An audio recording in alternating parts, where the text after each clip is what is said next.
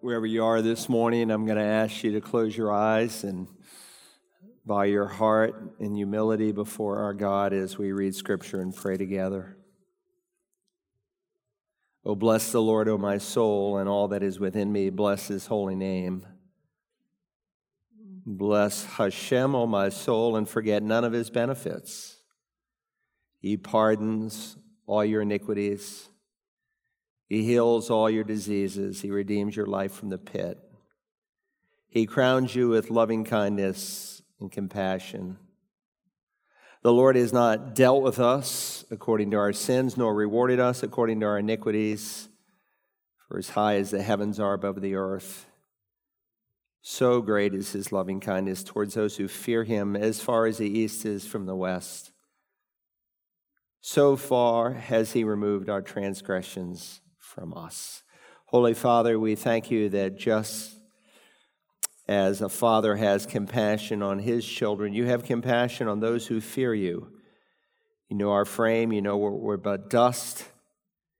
And yet, in your mercy and the deadness of our sin, when we could do nothing on our own, you sent, just as you promised, the Spirit to convict us of sin and righteousness and judgment. And he unstopped deaf ears and opened up blind eyes, spiritually speaking, that we might see the light of the glory of the gospel and believe. Thank you that you've planted us on solid ground. Thank you, Lord Jesus, that the plans you have for us are good and acceptable and perfect. And we ask this morning as we present ourselves to you as living in holy sacrifices, that our minds might be further renewed, that we might test and prove your will as something that is good and acceptable and perfect. Holy Spirit, I ask that your convicting ministry would be not just here and in the auditoriums where folks are meeting, but those who are live streaming with us, even in other countries of the world, that those who have never met you would find you. Thank you for the testimony I heard this week of a woman in Costa Rica who called upon you in faith. May you bring multiplied decisions for your glory and honor in those who have met you. May we grow more fully into the likeness of Jesus Christ. We ask it in his holy name. Amen. I want to invite you this morning to take your Bible and turn to the book of Romans, chapter 12. For the next two, possibly three weeks, I want to speak on the subject of finding your spiritual gift. Now, there are a number of passages that we're going to be exploring today and in the weeks ahead, but I want to use as our central text Romans chapter 12. When you think about this subject of spiritual gifts, you will see that there are numerous verses scattered all the way through the New Testament, but there are four central passages that deal with the subject of spiritual gifts, and this is one of them, Romans 12.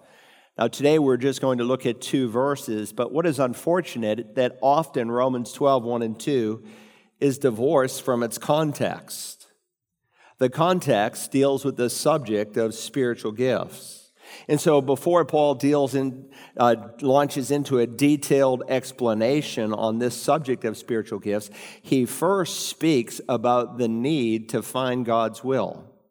Because you see, it is only as we find the will of God and do the will of God that we grow. As we obey what we know, we grow. And as we mature, we discover how God has spiritually gifted us to serve Him and His people. Think of it this way think of a brand new newborn baby, just a few hours old, and you hold that child in your hands. And you think, what will this child be like? Will this child be athletically gifted, mechanically inclined, musically talented? You don't know until the child grows and matures. Well, really, we are no different at spiritual birth. At physical birth, God has put into your physical DNA all the equipment that you need to live this life for Him. He has gifted you and allowed some of you to acquire certain skills that you might not naturally have. But at spiritual birth, on the day God caused you to be born from above, He gave each one of us a special ability in which to serve Him and the body of Christ. But it's not until we grow and mature that that gift will manifest itself. Many a Christian has taken one spiritual gifts inventory or another And they don't seem to really score distinctly in any particular area. And most of the time, it's because they're either new Christians and they haven't had a chance to grow, and so they don't really know how God has gifted them any more than you know what natural talents that newborn baby has, or they've been Christians for decades and have never matured. And so they don't really know what their spiritual gift is. And so finding your spiritual gift, Paul starts with experiencing the will of God. And he explains to us some of the characteristics of God's will and why it is that we should want it more than anything else. Now, I want to begin. I just want to read the first two verses. I hope you brought a Bible with you. If you don't own a Bible, you might want to come to meet the pastor on Thursday evening. You'll be given one, a beautiful Bible. But I preach from the Word of God, and you may have one of those electronic jobbies, and I have those too. But I promise you, if you have a paper edition, you'll get much, much, much more. Trust me, having had an electronic Bible for 40 years, one of the very first ones ever produced, I was a tester for what's today is called Logos. Myself and 25 other men were asked to test this program. So I've had one for decades, but I can promise you, you need a paper copy of Scripture to really implant some of these truths into your head. Romans 12, 1 and 2, let's read it. Therefore, I urge you, brethren, by the mercies of God, to present your bodies a living and holy sacrifice acceptable to God, which is your spiritual service of worship. And do not be conformed to this world, but be transformed by the renewing of your mind, so that you may prove what the will of God is, that which is good and acceptable and perfect. When I was growing up in New England, every Sunday the New York Times would come to our front door, and my dad would always take out the New York Times book review section where they had one of the most sophisticated crossword puzzles they say in the world. He called it brain exercise. He used to often tell me in his 80s, he said, just like you need to exercise your body physically because you lose muscle mass with every decade that goes by, you need to develop what he called the frontal lobes, the gray matter of your brain. You need to exercise your mind. And of course, for those of you who are crossword puzzle people, you know that this is indeed, they say, the most challenging crossword puzzle published each week across the world. A few years before he died, I, I picked up his crossword puzzle that he had been working on. I couldn't believe some of the most obscure words that were there. I thought, how do you come up with these, Dad? I mean, I would have to go to an unabridged dictionary to find some of these words. And he said the key to completing a crossword puzzle is to work it both vertically and horizontally. You cannot effectively work a crossword puzzle in just one direction, you must work it in both directions. And I thought about that as it relates to the Christian life. You cannot effectively live the Christian life unless you live it vertically with the Lord and horizontally with the people of God. And that's why most of the Apostle Paul's epistles are constructed the way they are. First, he deals vertically with who God is and what God has done. And then he moves horizontally in terms of the implications that it has. And so in chapters 1 through 11, he deals with doctrine. In chapters 12 through 16, he deals with uh, application. So he moves from salvation to service. And this is typically how all of Paul's letters are constructed, because what you believe should always influence how you behave. And so he's going to move from orthodoxy to orthopraxy, from doctrine to duty, from principle to practice. Now, many times Christians want to speak of the great doctrinal truths of 1 through 11, and we should.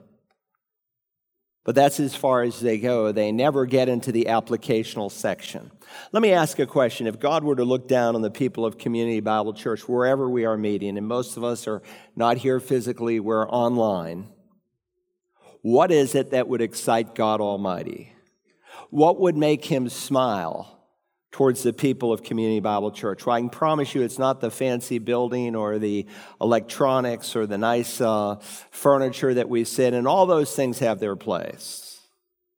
But if we want to please God, then we must please Him in our worship as living sacrifices as we worship Him and as we serve His people. And so, as a living sacrifice, we express our service in two ways that are repeatedly underscored in the Bible. One is in serving the lost by sharing the gospel with them, and the other is serving the saved by using that unique ability, that special ability that God gave you. Now, we may have the same gift, but there's one that God has given to you as each one has received a special gift. Peter says, employ it in serving one another. God wants you to serve his people. It's the Lord Jesus who said, For even the Son of Man did not come to be served, but to serve and to give his life a ransom for many. He could have demanded service, but he took on our humanity to serve us. And that's what he asks us to do. Whoever wishes to be great among you must be your diakonos, your servant. And whoever wishes to be first among you must be your doulos, your bondslave. And so God wants us to serve one another. And remember that principle that comes from Matthew 25. In the context, he's dealing with how people will treat the people of Israel during the time of the tribulation. But the principle applies today that whatever you do to the least of these, my brethren, you do to me. And so this morning, if you have an outline and if you are online, there's a place every week for you to print out the entire bulletin with all the announcements, everything. I want to encourage you to do that, especially if you are a member. But there's a note taking outline in that bulletin. And if you have it in your hands this morning, you can see there are three aspects to finding the will of God for our lives. And in so doing, finding your spiritual gift. And that's the topic that's at hand. Number one on your outline, finding your spiritual gift involves a presentation. It involves a presentation. Look now, if you will, again at verse 1. Therefore, I urge you, brethren, by the mercies of God, to present, there's your presentation, to present your bodies a living and holy sacrifice.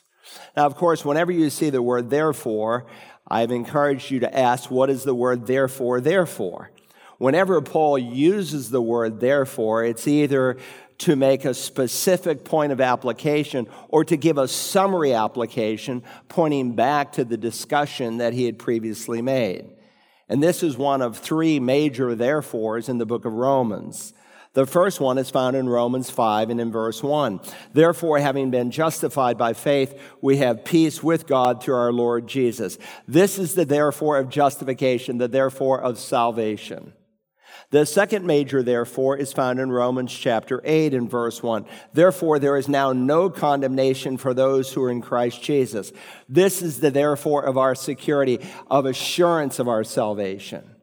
And now, when we come to Romans chapter 12 and verse 1, this is the therefore of our dedication and with an urgent plea. Notice what he does not say. He doesn't say, Now listen, in light of all that I've taught you in these 11 chapters, I think it would be a terrific idea for you to try to live for Christ. Nor does he say, I have a suggestion for you. This would be a nice thing to do. No, with apostolic authority, therefore, I urge you, brethren, notice, in light of the mercies of God. Now, please note, he does not say the mercy of God there are some translations that put it in the singular because they're paraphrastic and trying to make it more readable, but it's plural in the Greek New Testament as expressed here in the New American Standard. By the mercies, plural. He's not referring to a singular mercy, but to multiplied mercies that he has spent 11 chapters delineating for us. And if you're not sure what those are, you might want to pick up the book of Romans this week and just read the first 11 chapters and just make a list of the mercies of God. It's really a powerful exercise. He's saying, therefore, on the basis of everything that I've taken 11 chapters to explain to you, on the basis of all that you've learned about God, here is how you are to live for God. Therefore, I urge you, brethren. You see that word urge? Parakaleo. Oh, it's not an easy word to translate with a single English word. Sometimes a Greek word is like a diamond, you can turn it this way and this way, and there are various facets to it. And in a literal translation, typically you're trying to do a word for word correspondence from the original. But you could translate it like the ESV, where it says, I appeal to you. The NET Bible says, I exhort you. The New King James says, I beseech you. Another translation says, I plead with you. Another translation says, even, I beg you. And so the picture is of the Spirit of God through the quill of the Apostle Paul, appealing, beseeching, pleading that you offer yourself as a living sacrifice to Him. In view of all of the multiplied mercies of God, that is the appeal in which is being made. And the appeal is not just being made to anyone, but to brothers. Now, contrary to popular liberal theology, and now the new social justice movement that has nothing to do with social justice as biblically defined. Both of these movements affirm what we call the fatherhood of God and the brotherhood of man. But the Bible is very clear that God is not everyone's father. Jesus said to unbelievers in his day, You are of your father, the devil. The scripture is clear. See how great a love the Father has bestowed upon us that we should be called children of God, and such we are. That we should be called because we weren't before. As many as received him, to them he gave the right to become because they weren't before children of God. Now, this term, brothers, is a generic term, and I know more and more because people want to be politically correct. They take singular pronouns he, like we use in English. Traditionally, we use the pronoun he to refer sometimes to both male and female in the context of our speech. And now we have translations of the Bible that take a singular pronoun and they, and they translate it with a plural pronoun, they, because they want to be politically correct. But in so doing that, in many places, they actually change the meaning of the verse. But understand, most of you know that this term brothers is generic. Brothers and sisters in Christ, those who have been born again. So this chapter is written to people who have already met Christ as their Savior. Listen, if you ask an unbeliever to apply chapter 12 and verse 1, or even to apply verse 20 of this chapter, to feed his enemy and to show him kindness, he'll think that's crazy. Why? Because as Paul said, a natural man does not understand the things of the Spirit of God. They're foolishness to him. He cannot understand them because they're spiritually appraised. Apart from a birth from above, the unsaved person doesn't really have the equipment to embrace spiritual truth. So it's essential that you remember this truth. And let me say to parents, it's essential as you remember this truth in the raising of your children. Initially, you, you train your child what to do, but your, your child is not like some dog. Oh, yeah, I can train my dog to, to act this way, and that's how I train my child. If that's what you do, you'll have a disaster. God calls you to train your child more than just the uh, pagan, psychological, behavioral modifications of our day, but to reach the child's heart, to introduce the child to Jesus Christ. And as the child moves into adolescence, those things that you train the child to do, when they want to begin to express their own will and their own desires and their own person, if they've not met Christ in a transformative way, through the mercies of God, then they're going to do what they want to do and not what you want them to do. And so we are to be teaching and training our children on the mercies of God. That's why it would be a good thing to do this week. Just sit down and make a list of the mercies of God that He has shown you. And those would be good things to teach your children with. Now remember, this appeal is impossible for someone who's never met Christ. The unbeliever cannot present himself to God for a service where God says, that's acceptable. No, it's unacceptable. Only someone who is regenerated from above can truly serve the living Christ. That's why we don't let unbelievers serve in our church. And Christians who are unwilling to obey the biblical truth of becoming a member of a New Testament church, why would we want to bless their disobedience with the opportunity to serve? We won't. So he's writing to people, brethren, by the mercies of God that he has given as the incentive for us to ponder on, for us to contemplate as the basis for our service. So you need to ask yourself this morning what motivates you to serve? Is it from a sense of obligation? Is it a, form of bribery? Well, if I do this for God, then He'll do this for me. Is it out of guilt? Is it out of fear? If it is, then go back and study and read and meditate on the first 11 chapters of Romans. Paul wants us to realize that our service is not just some obligation done out of a bribe or uh, guilt or fear, but it is based on the mercies of God. So finding your spiritual gift involves a presentation. And there are three aspects to the presentation that he underscores here for us. First, our presentation is voluntary. It is voluntary. God does not coerce the Christian and bridle him like a horse, forcing him to obey, but rather God beseeches us. He appeals to us. He urges us on the basis of his kindness. God doesn't conscript you into his spiritual army.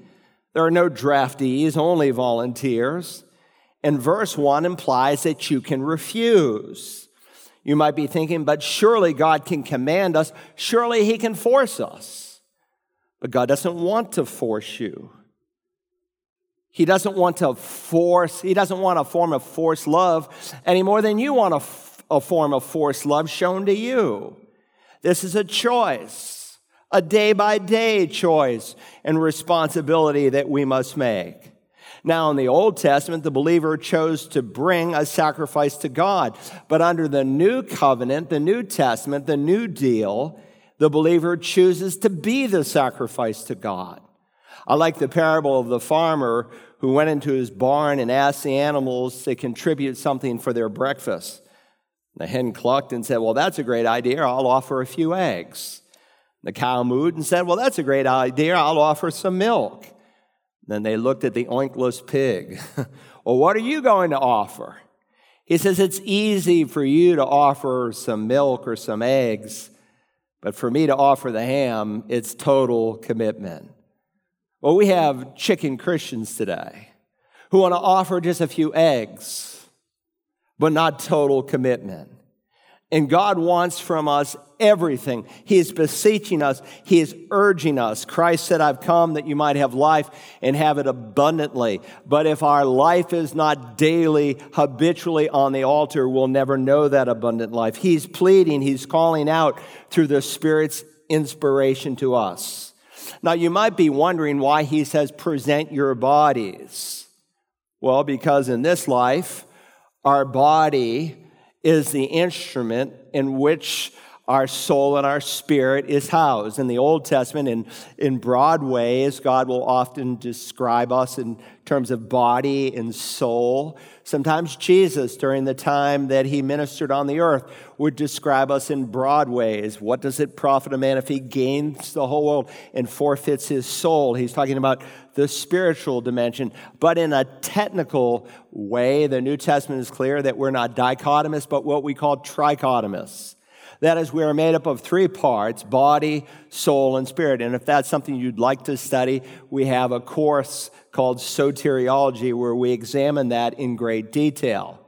In other words, your body is what houses your soul. Typically, psuche, we get our word psychology from it. It describes the mind, the will, and the emotions. An unsaved man has a soul. But when you're born again, your spirit is awakened. Your inner man, your new man is made alive. You were dead in your trespasses and sins, but by grace he made us alive. And so your body is a comprehensive term in the New Testament that describes your whole person, not just your, your skin and your bones. And so Paul has in mind when he asks us to present our bodies, to present everything our mind, our intellect, our emotions, our plans, our dreams, our desires, our, our aspirations, our frustrations, our disappointments, our longings. I lay it on the altar, Lord. It is all yours. And no one can worship God in that way but you, just like no one can become a Christian for you. Only you can decide by the grace of God. Neither can anyone serve for you. Only you can personally serve. Now, before you maybe trusted Christ as your Savior, you used your body not for holy purposes, but sinful purposes. Maybe you adulterated or prostituted your body. We've been watching on the news all these campuses that are closing and all these young people just packed together, drinking, carousing. That's the generation that we live in, a generation that is characterized by immorality. Maybe you uh, drugged your body with alcohol and pills before you were born again. Maybe your tongue was used for swearing and cursing. Maybe your ears brought in ungodly music that you sang over and over and over again, and maybe your eyes were used to fill sensuality. Well, listen, if you've been saved, you're not to live that way anymore. Paul will say, Or do you not know that your body is a temple of the Holy Spirit who is in you, whom you have from God, and that you are not your own? Therefore, you are to glorify God in your body. You present your body to God. It's a spiritual act of worship. Now, I meet these Christians who sometimes come to church and they appear to be very spiritual. They sing the hymns, they close their eyes, they raise their hands. Nothing wrong with that. I'm not against that.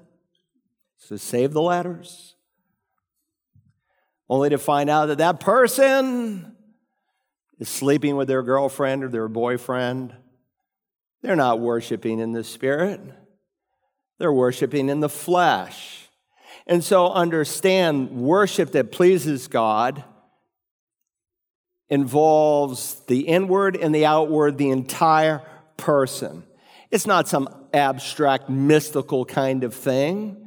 It is to be done with what God has equipped us with. In Romans 3, Paul used a number of body parts to speak to the doctrine of total depravity. Total depravity does not say that man is as bad as he can be, but man is as bad off as he can be.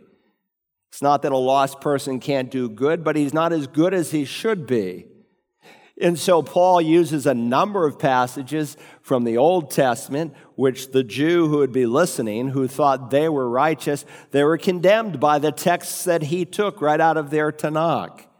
And he reminds them with their tongues they kept deceiving, with their lips they could spread poison, with their mouths they were full of cursing and bitterness, that their feet were swift to shed blood, and their eyes turned from God. By contrast, Paul will say in Romans 6 that we're to use our bodies as instruments not of unrighteousness, but instruments of righteousness. Frances Havergal in 1874 wrote a great hymn that we sing often, sometimes as an invitational, sometimes as a prayer. She grew up in a pastor's home. As a young woman at the age of six, found Christ as her Savior, and as a teenager, she taught herself Greek and Hebrew so that she could do her devotionals in the original languages. She had been born again as a little girl, but in her mid 30s, she realized that there were some places in her heart and life that did not please God. So one day, as she was reading this text, Romans 12 and verse 1, she wanted to go further in her surrender to the living God. She was meditating on this verse, and she realized there were some crevices and corners in her life that God didn't really have. She said, and I quote, I realize there must be full surrender before there can be real satisfaction. And so, based on Romans 12:1, she wrote a hymn nearly 150 years ago that we still sing, Take my life and let it be consecrated, Lord, to thee. Take my hands and let them move at the impulse of thy love. Take my feet and let them be swift and beautiful for thee. Take my voice and let me sing always only for my King. Take myself and I will be ever only all for thee, ever only all for thee. That's the kind of voluntary presentation God is asking for, not just on Sundays. Take my lips, let them be filled with messages from thee. Take my intellect and use every power as thou shalt choose. Take my will and make it thine. It shall be no longer mine. Take my heart. It is thine own. It shall be thy royal throne. And by the way, you don't find a day of the week in Romans 12:1. Nor do you find that you have to reach a particular level of maturity before you can make this kind of daily presentation. In fact, you won't mature unless you make this kind of ongoing presentation. And if you've been shown the mercies of God that has changed you from being an object of wrath to being a friend of God, If you have received the one who took the wrath that you deserve, then present yourself to him. John will put it in these words We love him. Why? Because he first loved us. So understand first, this presentation is voluntary. Second, our presentation is sacrificial. It's sacrificial. Look again at verse 1. Therefore, I urge you, brethren, by the mercies of God, to present your bodies a living and holy sacrifice. Now, notice this word sacrifice is first modified by the word living, for we are to present ourselves to God as a living sacrifice. Now, some expositors have placed a great emphasis on the aorist infinitive used here for present. And so they emphasize this once and for all crisis kind of decision. When I was growing up as a new Christian in the 70s, this was prevalent theology in evangelicalism that you come to Christ and you receive Him as Savior, but at some point there's this total yielding to Him as Lord, as if you could dichotomize at the moment of conversion what Jesus did on the cross from who He is. Now, it is true that the aorist sometimes speaks of a once and for all point in time decision but the context must show that. Many times the aorist is used, and it doesn't mean that at all. In Romans 3.23, for all have sinned. Does that mean we've just sinned just once? Of course not. Or in Matthew 15, 32, when Jesus did the miracle of feeding thousands of people, says they ate and were filled. Was that a once and for act eating? Was that their last meal? Of course not. Now, you don't have to know Greek most of the time to figure out the context of what God is unfolding for us while there can be a crisis decision in our life, he is speaking here of an ongoing rededication and recommitment, a daily living kind of sacrifice. We must moment by moment present ourselves to God. And very often, when people think of this word sacrifice, they don't always think of it in a biblical way. They think of the word in terms of giving up something that they would rather not give up. Well, that is certainly a partial description of the term sacrifice. But God is not simply asking you to give up something, He is asking you to do something. Usually, when we read the word sacrifice in the Old Testament, we think death, because the worshiper would come and bring a sacrificial animal to be slaughtered. And so you put something on the altar, and the priest takes it, and it is consumed. But since the once and for all sacrifice for all time has been made through the Messiah, we have no need for dead sacrifices. And so Paul is saying, I want you to be a living sacrifice, a moment by moment, daily kind of sacrifice. Christians often say, Well, I'm willing to die for Jesus. Well, that's commendable, but how many people do you know in your life, however long it's been, that has literally actually died for Jesus? The fact is, in the history of the church, those who die for Jesus represent a minority of minorities amongst the vast number of true believers. No, God is underscoring here a living sacrifice. God has called you to live for Jesus. I had a professor in seminary, he's now in heaven, Dr. Howard Hendricks, and he used to often say to us the problem with a living sacrifice is it likes to crawl off the altar. Look, when we face a difficult day, we need to look to God for His grace, grace and His strength. If before this day is over, you are tempted with some sinful desire, you need to present yourself to God as a living sacrifice and say no. When you are treated unfairly and unjustly, you are not to return evil for evil or insult for insult, but you die to yourself and you give a blessing instead when there's a need in the body of Christ for someone to do good and you know you can do it, even though you don't feel like doing it. You die to yourself and you become a living sacrifice. When you're tempted to grumble and to complain, you must offer yourself as a living sacrifice to God, a sacrifice of praise, the writer of the Hebrews will say. Mom, when you've cleaned your home 10,000 times, and you don't feel like cleaning the house again, you recognize that because God is a God of order, you go ahead and do it as a living sacrifice. Dad, when you've worked hard all day long, you've put in a 10, 12 hour day, you come home, your wife needs your help, your children need your attention. Doesn't matter how tired you are, you offer yourself as a living sacrifice. You have means to help some financial need in the body of Christ. You die to self and you give it to God, and He says it is a fragrant aroma, an acceptable sacrifice. Notice also that this word sacrifice is modified by the word holy the adjective holy. Paul adds, present your bodies a living and holy sacrifice. Just as the old covenant believer could not bring some blemished animal to God, Paul says that we are to offer ourselves in purity and holiness, that we are to be pure people. Now, interestingly, this word holy in the Greek translation of the Old Testament, what we call the Septuagint, which is most often quoted when the Old Testament is quoted in the New Testament, the word for holy is the word that's used to describe the holy place, known as the Holy of Holies. That's the word Paul uses here. And in 1 Corinthians 3, do you not know that you are a temple of God, that the Spirit of God dwells in you? When he describes the temple of God that we are, he describes us as holy. It's the word hagios. In fact, sometimes it is translated in the New Testament as saint. The word saint is a title that God gives of every truly born again people. It's not something that you become after you die. It's not something that is designated to you by some council. It is given to you while you are alive. And so Paul repeatedly opens his epistles with that greeting. For instance, in Colossians 1, he writes to the saints and faithful brethren in Christ who are at Colossae.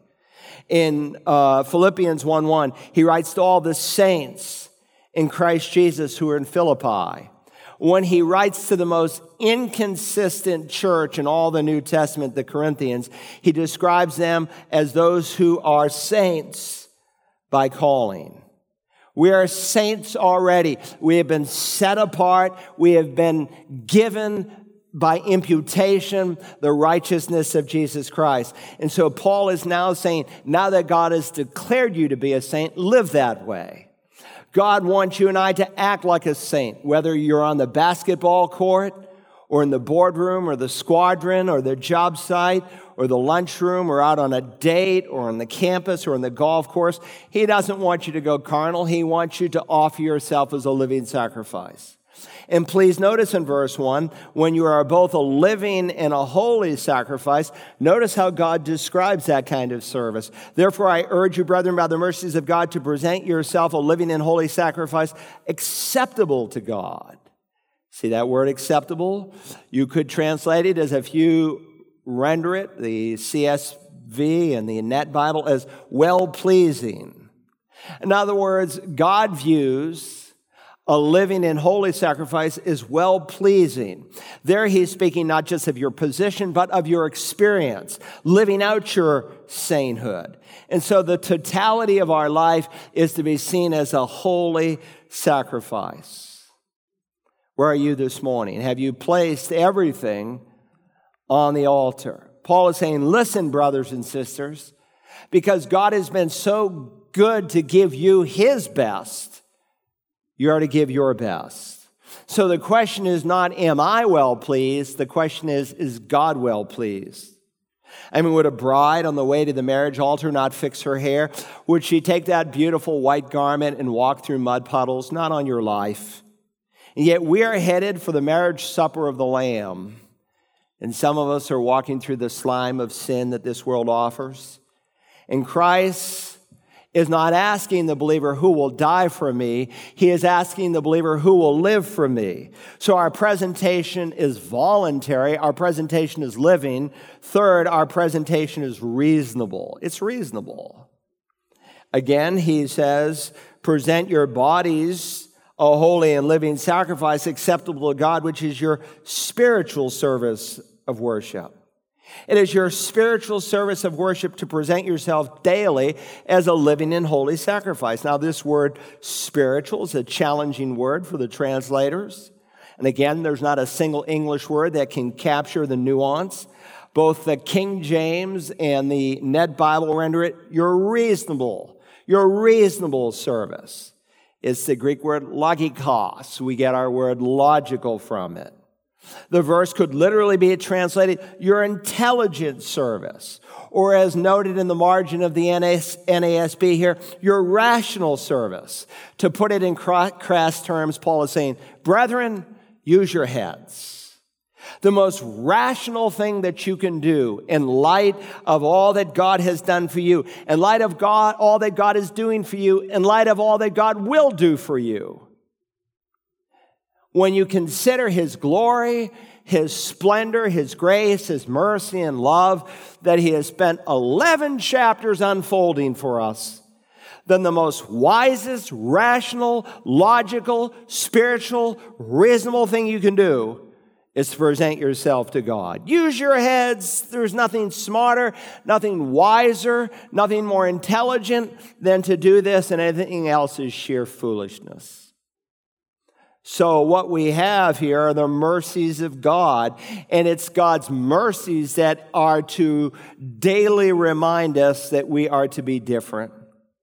We owe God everything when we consider Golgotha and the wrath that the Son of God took upon himself.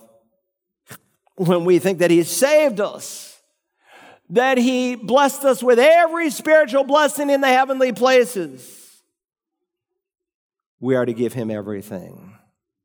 Now, that's the first key term, the term presentation. If you're going to find your spiritual gift, it involves a presentation. Secondly, this morning, finding your spiritual gift, again, that's the context of these verses, demands a transformation.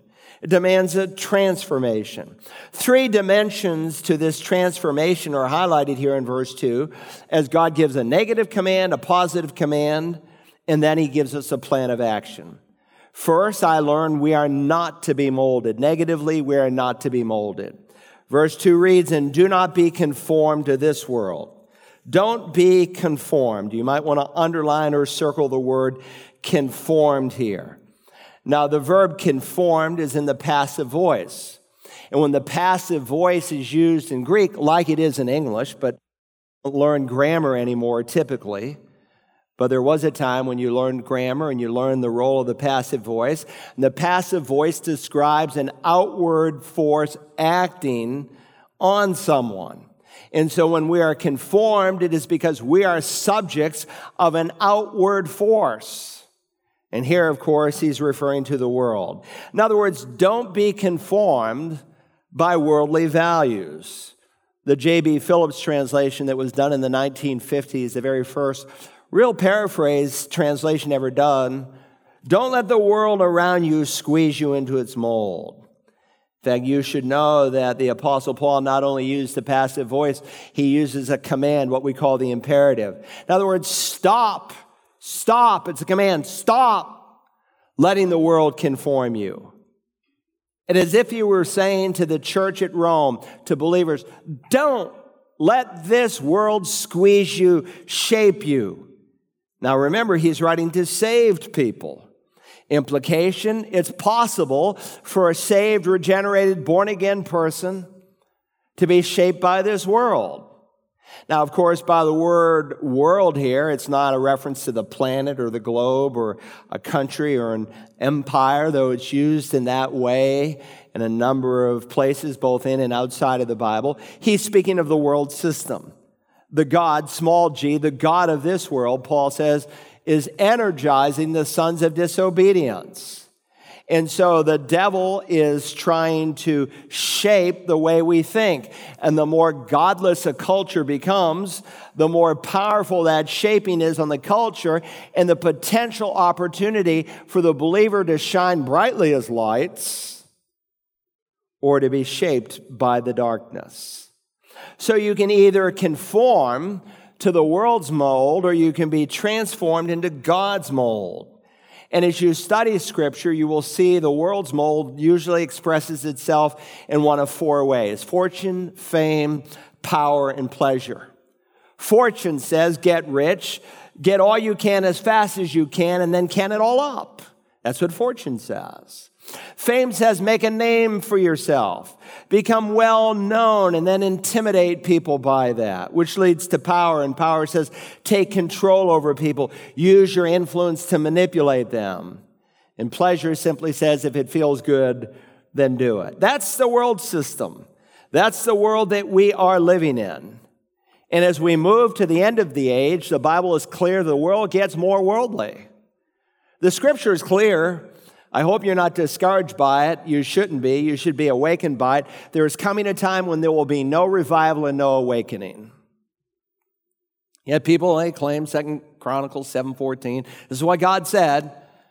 Well, he did for Israel at that point, and there are principles and aspects of application for us, but there is coming a time when there will be no revival. It will just get deeper and more profound, the sin nature as it is expressed through people. Yet we don't have to be influenced by the world.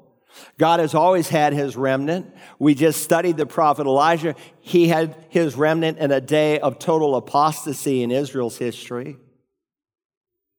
God had his remnant in Noah's day, where he was able to raise a godly generation in the midst of total wickedness. The coming of the Son of Man will be like the days of Noah, days of lawlessness, violence, drunkenness, immorality. It will be like the days of Lot, days of sexual perversion, transgenderism, homosexuality, LGBTQIA, plus, whatever all that means. It will be days of apostasy in the church. We are seeing a growing apostasy. So, one leading Christian speaks of Chrislam, like the Pope just did recently. There's no such thing as Chrislam. There's one way to the Father. I am the way, the truth, and the life. No one comes to the Father but through me.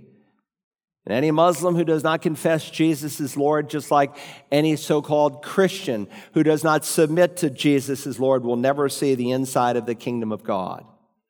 Add to that, Israel is in the land, something God said he would do at the end of time. God is setting the stage. You almost have to be blind not to see what is going on. So last week we had a big convention in America. We saw all these politicians espousing what God calls perversion. We have these politicians who are saying we should defund the police. I thank God for police officers like up there in the top row. We don't need to defund the police in these days.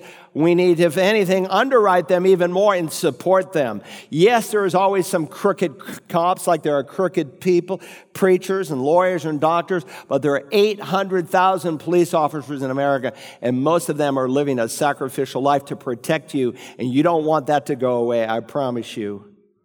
Do not be conformed, yes, to the spirit of this age. You don't want to simply follow the path of least resistance.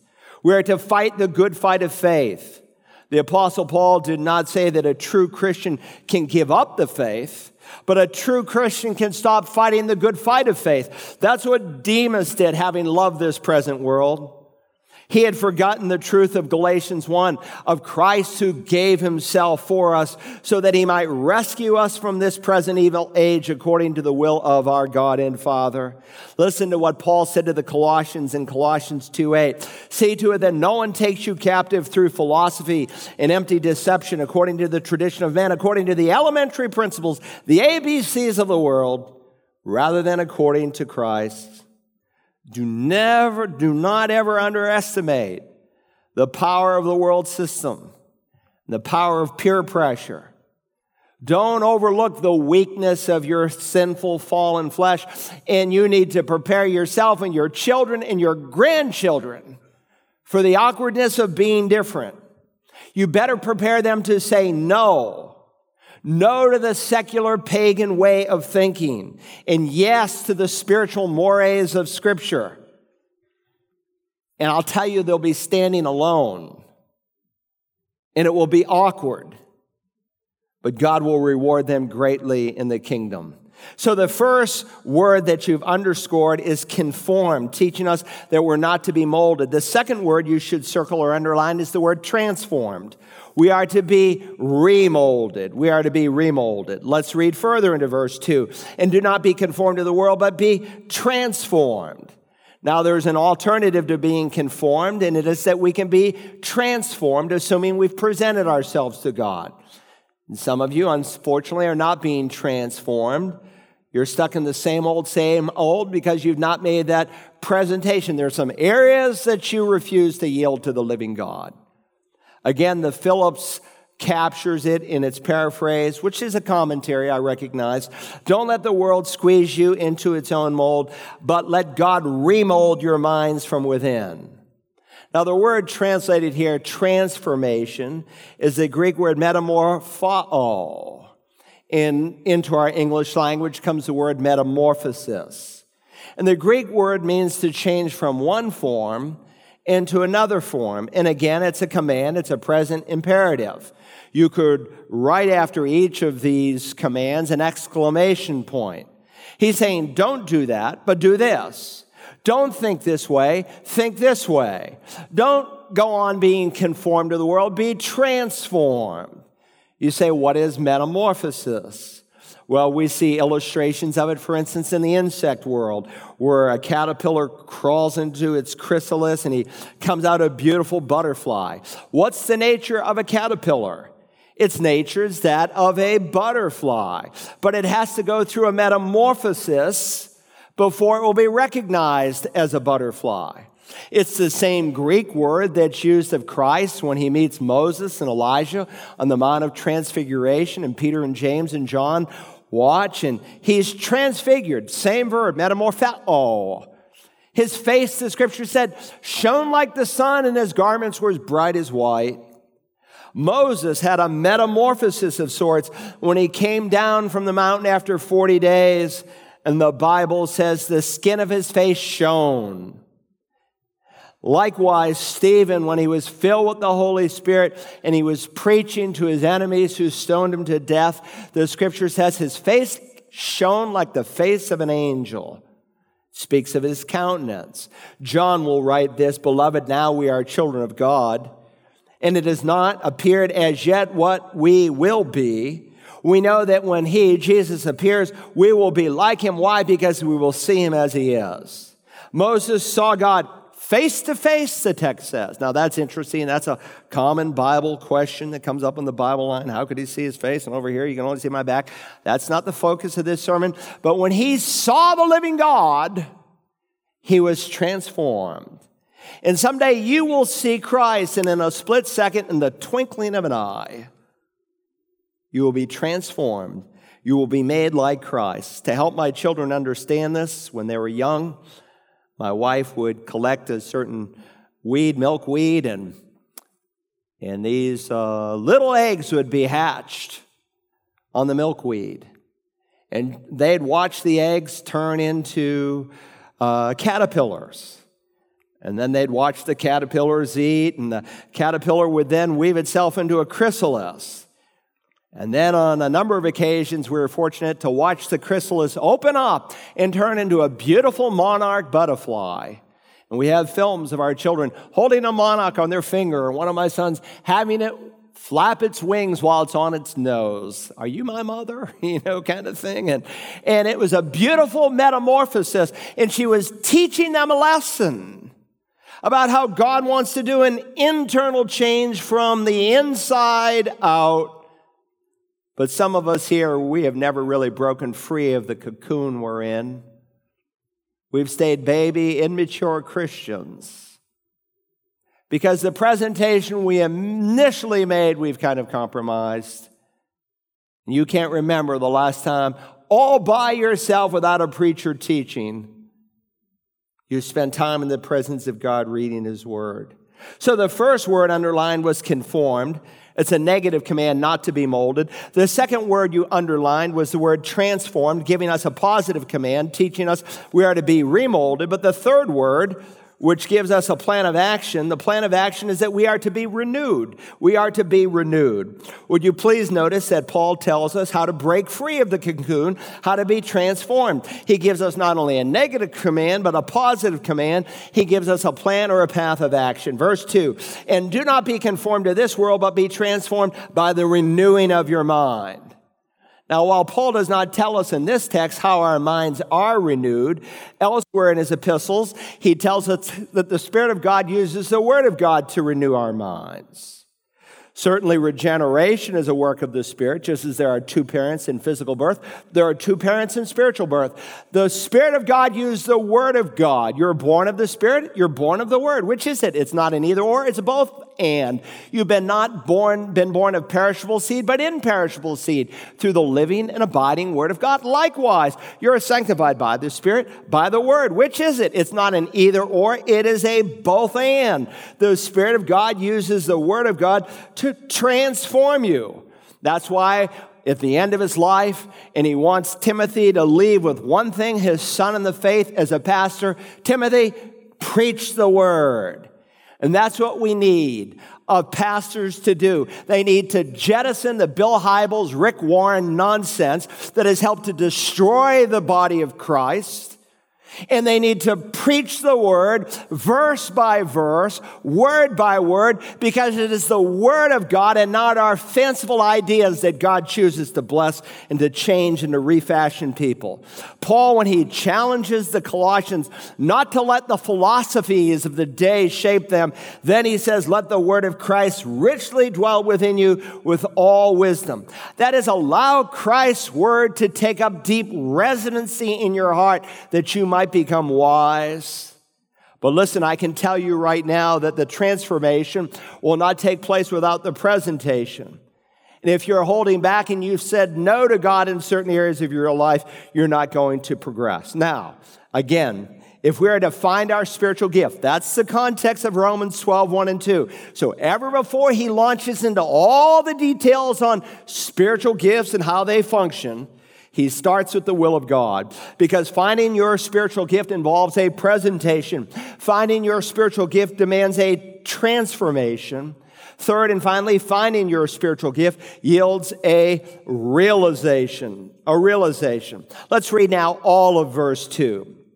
And do not be conformed to this world, but be transformed by the renewing of your mind, so that you may prove what the will of God is, that which is good and acceptable and perfect. So, negatively, don't be conformed. Positively, be transformed by the renewing of your mind in order what? In order that you may prove precisely what the nature of God's will is.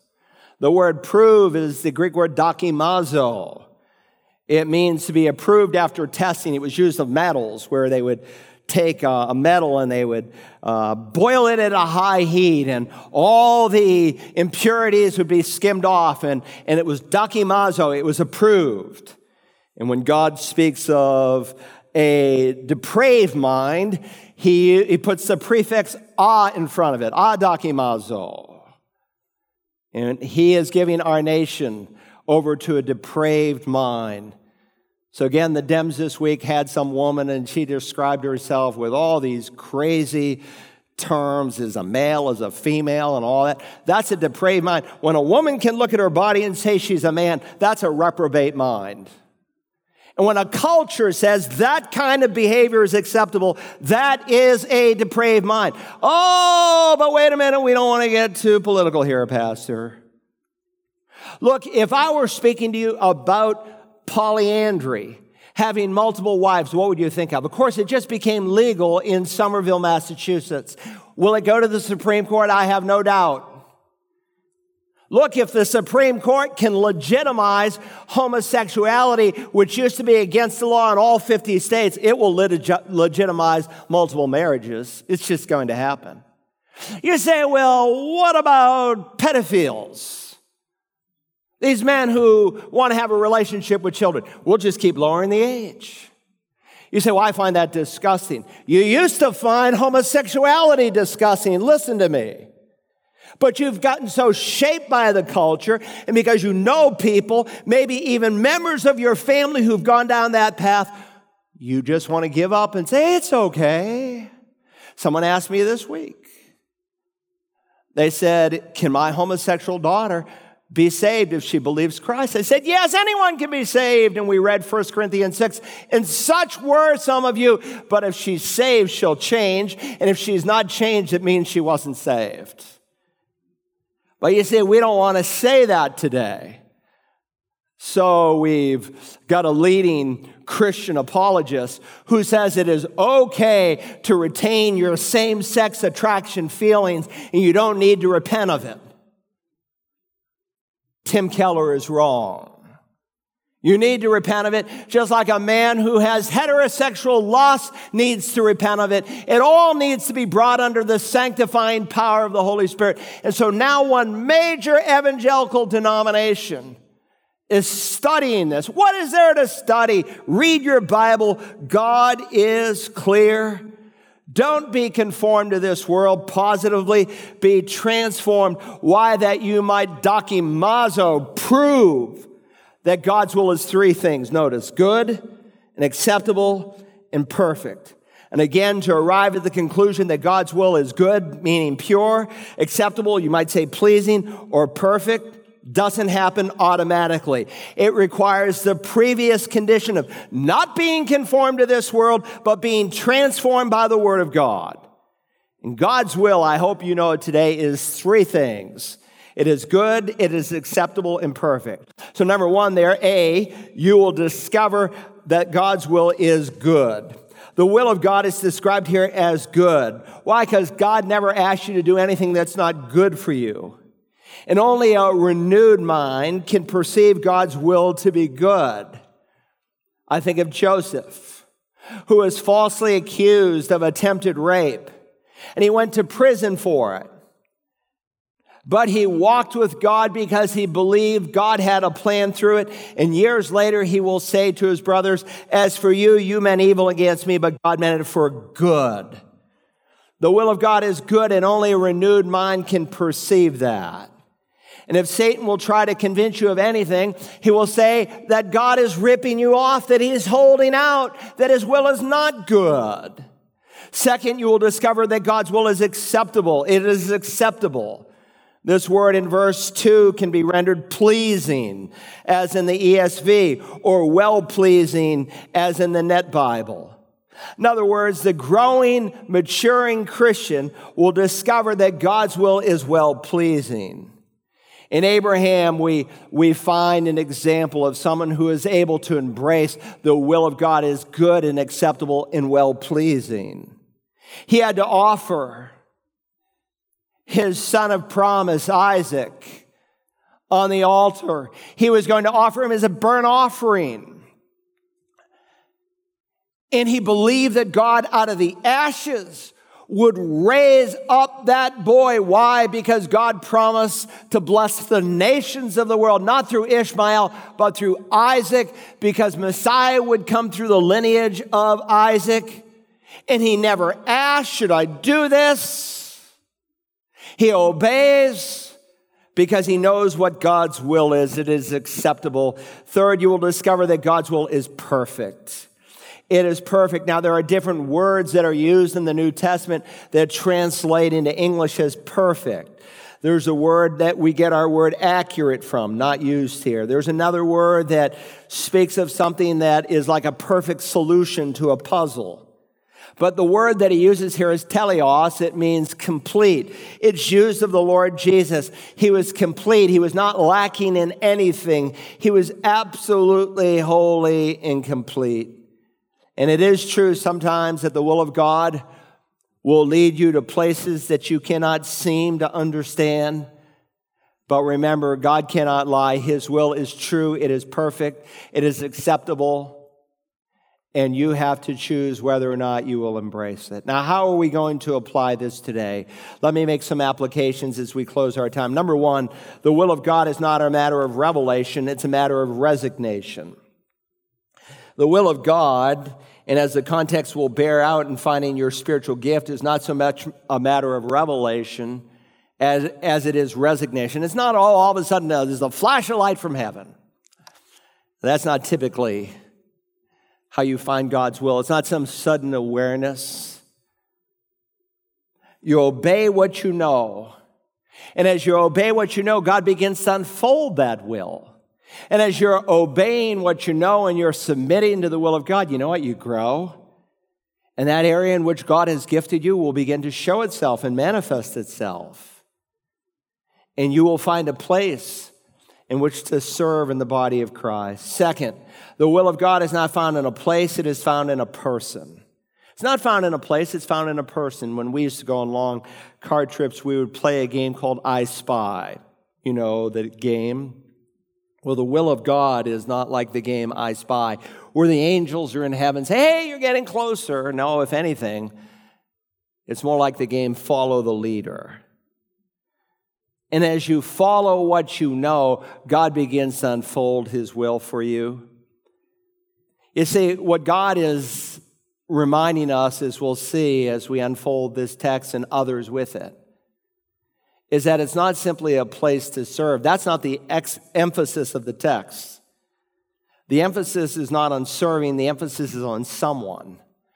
That someone is the Lord Jesus Christ. I remember years ago hearing of two young men who were both talented singers. One was a tenor and he had a deep baritone voice, and, and he, with this other gentleman, would sing weekly on a Christian radio program and they both felt called to use their gifts and abilities for the furtherance of the gospel. And then one day, both of these men were discovered by some secular, talent scouts and were both offered some very lucrative con- contracts. One of the fellows signed the contract. And if I gave you his name today, you have never have heard of him. The other person said, I'm not going to sign that contract.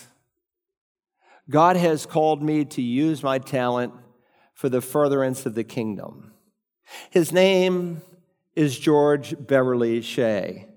And he sang with Dr. Billy Graham for decades. He sang until he was 104 years old.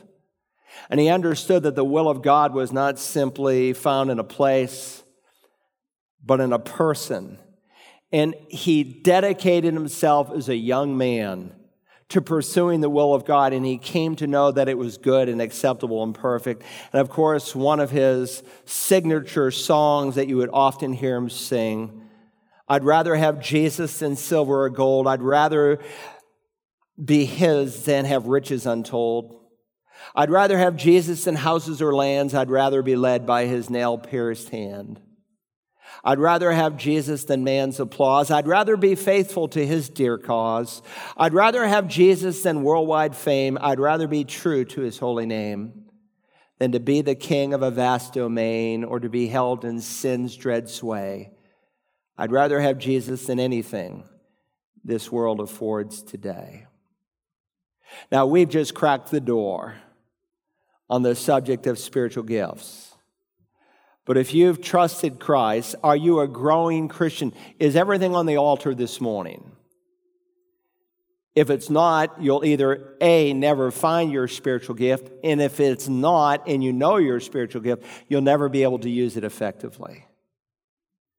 You say, I'm not even sure I'm saved. Well, then you're not. You can't have something as great as eternal life where the Spirit bears witness to your spirit that you're a child of God and not know it. You don't even have a spiritual gift. And God wants to give you one, but before He gives you that gift, He wants to give you a greater gift, and it's called the gift of God, which is eternal life through Jesus Christ. But you must be willing to change your mind about sin, that it's wrong, that it's evil, that it needs to be forgiven. And if you're willing to put your faith where God put your sin on the cross, He'll receive you today and give you life eternal. Now, our Holy Father, help someone today to do that. Someone who's listening in to the broadcast, maybe on one of our campuses in one of these auditoriums. Help someone in childlike faith to say, Lord Jesus, save me. Now, Father, I know most of those listening to me today have already made that decision. And yet you have called us as a continual reminder to present ourselves to you as a holy and living sacrifice. That's the function you said of the Lord's table, to be a forever reminder of what you've done and what you've called us to. So, Spirit of God, search us with King David, see if there be any hurtful way in us, lead us in the way everlasting. Have full sway over all that we are. In Jesus' name we ask it. Amen.